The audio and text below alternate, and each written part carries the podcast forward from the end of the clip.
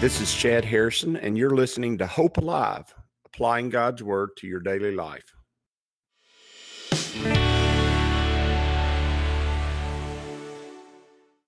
Hi, this is Chad Harrison, and I am the teaching pastor of Lake Community Church and have been serving as a pastor for 25 years. I'm also a practicing attorney. This podcast is designed to help you study God's Word and find God's will for your life. I pray in the name of Jesus right now that God would open up his word to you and allow you to see him and to know him and to know his will, that you might glorify him and that you might walk in faith and power each and every day, especially today in Jesus' name. Good morning. Welcome to Lake Community Church's morning Bible study. We are in the book of Genesis. We're going to be ending chapter 11 today, moving to Abraham in a more full way in his life in chapter 12. Chapter 11 kind of describes what happens, and then chapter 12 kind of goes into the actual backstory, as Paul Harvey says, the rest of the story. And it is more about how things actually worked and operated. I am having all kinds of technical difficulties this morning, so I'm just going to try to work it out and see if I can make it happen this morning because the just the computers are not wanting to work right this morning. But anyway, that's fine. And I am I'm it's good to be with y'all this morning. And uh, I'll just have to do it with my glasses on so that I can see the verses and see see the passage. It says in verse 27 of chapter 11, it says, "This is the genealogy of Terah begat Abraham, Nahor, and Haran. And we saw that already. He lived 70 years, and at the end of 70 years, he had three sons, and his oldest son's name was Abraham. And it says Haran begat Lot, meaning this figure that this person called Lot is the nephew of Abraham, and he's going to play an important role later on in, in the passage in scripture because uh, Lot is going to be a companion of Abraham. And in some ways, a difficult companion of Abraham. Oftentimes, God gives us people in life that are there for us to take care of. They're there for us to deal with and help through life. And, and sometimes they're just people you're not ever going to get away from. And, and your family is definitely that group of people because your family is forever. And the same is true about Lot is a person that is not a bad person.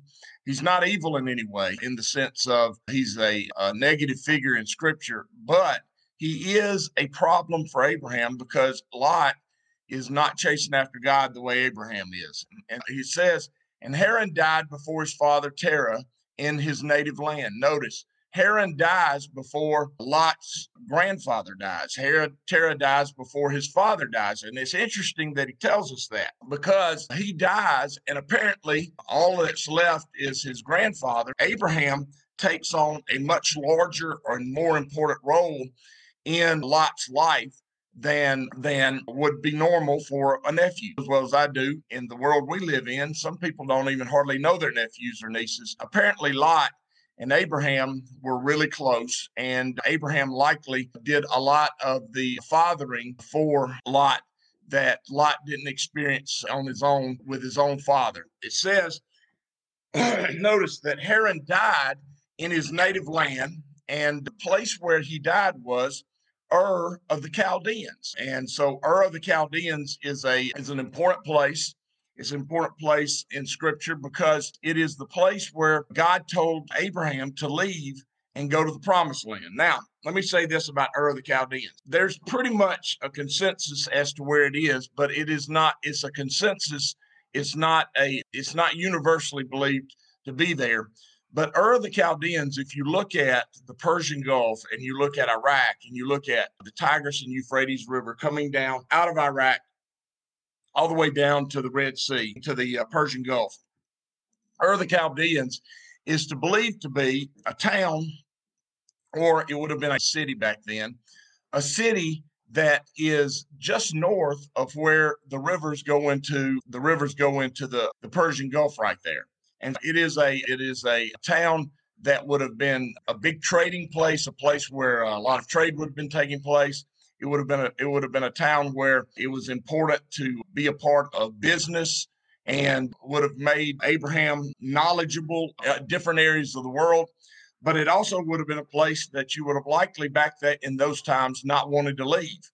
And the reason you wouldn't want to leave there is because there was a place and a chance to make a living and to make sure that your family were able to keep on going and keep on surviving.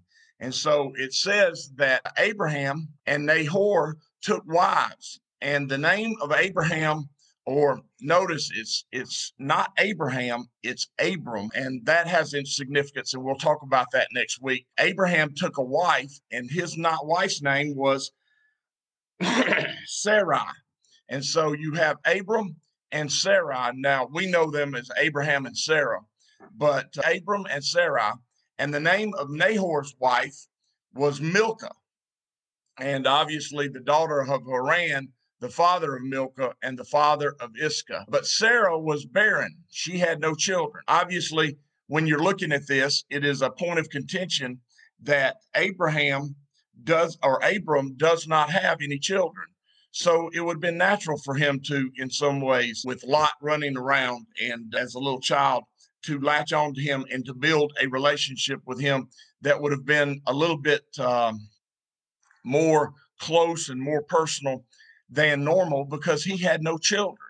And anytime you have that situation take place, oftentimes the couple that is has no children will build relationships with family members and develop somewhat of a parent-child relationship with them and and help them along in life and treat them as if they're their own. And I've seen that many times in my ministry where maybe a person is not is like Paul talks about, they're they have the gift of celibacy and they never get married, but that they treat their nieces and nephews as if they're their own children.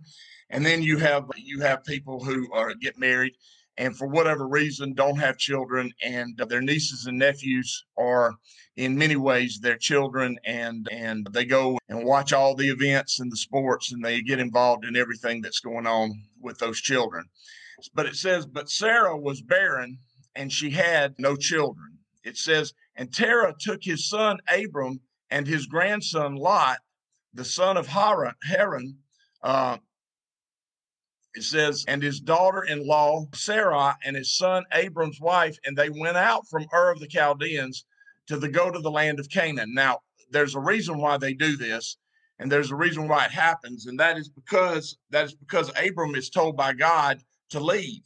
And so when he leaves, the whole family wants to leave with him. And we're going to talk about that next week in some great detail because um, they all go with him to Ur the Cal- from Ur of the Chaldeans and they head toward the land of Canaan. But the problem is they came to Haran and then they dwelt there. And that leads us to the first point, really, of Abram's life. And that point is this when God tells you to do something, you need to finish what you're doing.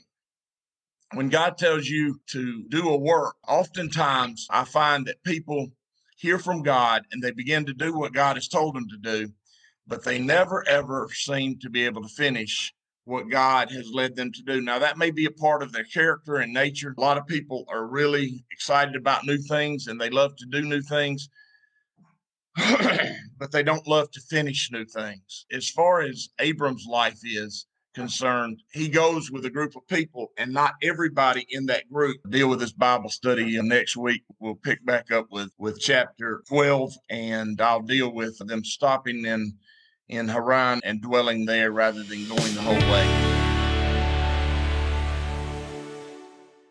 As you go today, I pray that the Lord will bless you and keep you, that He'll make His face to shine upon you, and that He will give you hope and peace today in Jesus' name.